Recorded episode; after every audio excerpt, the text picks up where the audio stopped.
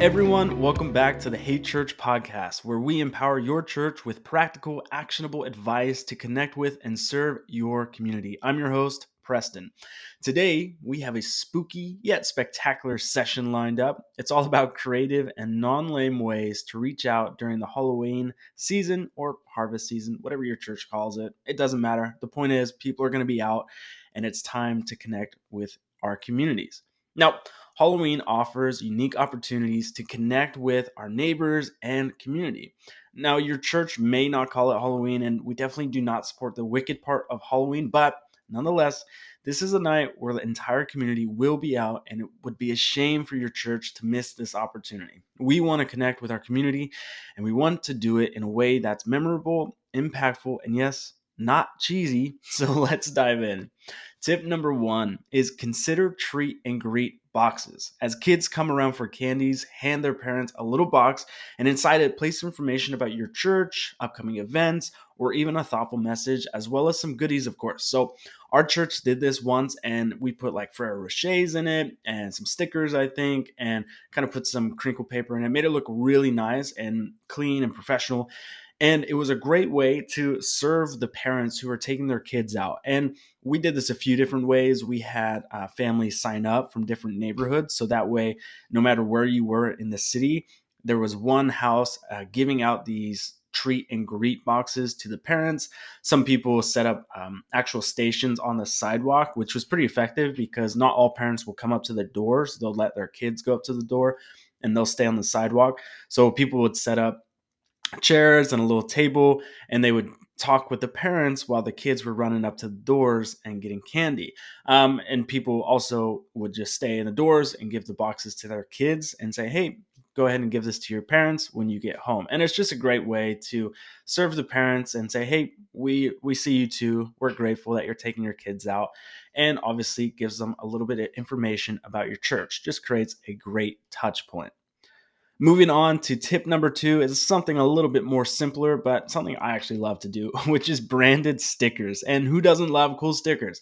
I don't know if this is because I grew up in skateboarding culture in the 90s, but we love stickers. I remember every brand had stickers and you would put it everywhere. So I'm a big fan of designing some eye catching stickers with your church's branding and then use a reliable service. I like Sticker Mule. We're not affiliated with them, but they always have good quality work and they often run promos. So you might be able to get stickers at a pretty cheap price. But I'm sure there's a ton of other places you can go. But print them out and hand them out during Halloween events or put them in the treat and greet boxes. And of course, give them to the kids. The kids will love them. And I also am not advocating just to give out stickers. I also believe that you need to give out real candy because you don't want to be the house that's just giving out toothbrushes. So get some stickers or other fun things to give out to the kids. That's just a little unique and has your church branding on it. Just to again let people know, hey, we're here. It provides some brand recognition and brand awareness of your church. Now, here's a golden one. Tip number three, which is to leverage the power of social media with a giveaway. Uh, collaborate with local businesses to create an enticing package and then to enter the giveaway, people can follow your church on Instagram or send a text to your church's dedicated number if you're using a service like Tithely Messaging.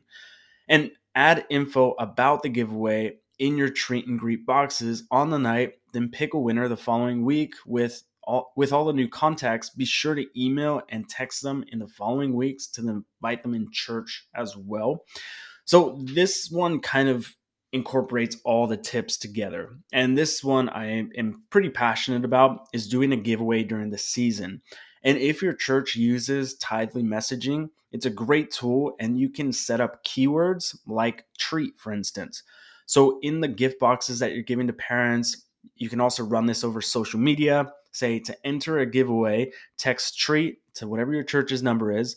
That will put them in that that keyword flow and you can send follow up text messages automatically, which is fantastic. But pick a winner the following week and then text everybody and say, hey, the winner's been contacted.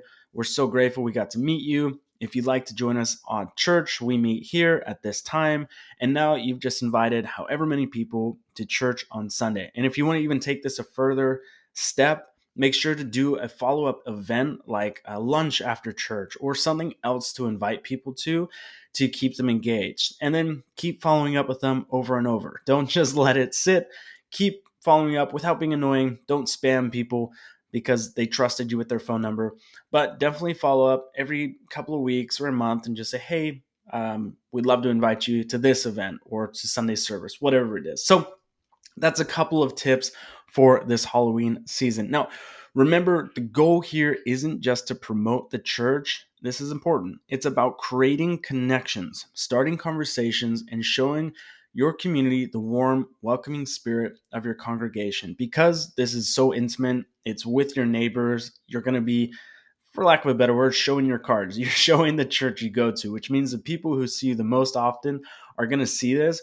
So you don't want to just be doing it gimmicky. You don't want to do it um, just in their face. You want to do it in a way that's going to create connection and start those conversations. So start use that as your starting point and then build whatever you're going to do outside of that from there. So I hope these tips spark some creative ideas for your church's Halloween outreach. And if you try any of them or have other cool ideas, we'd love to hear about it. Reach out and share your stories with us. Thanks for joining today's episode. If you found it helpful, make sure to share it with other church leaders and teams. And together, let's make this Halloween season one of connection and community engagement. We'll see you next time. Stay blessed and inspired.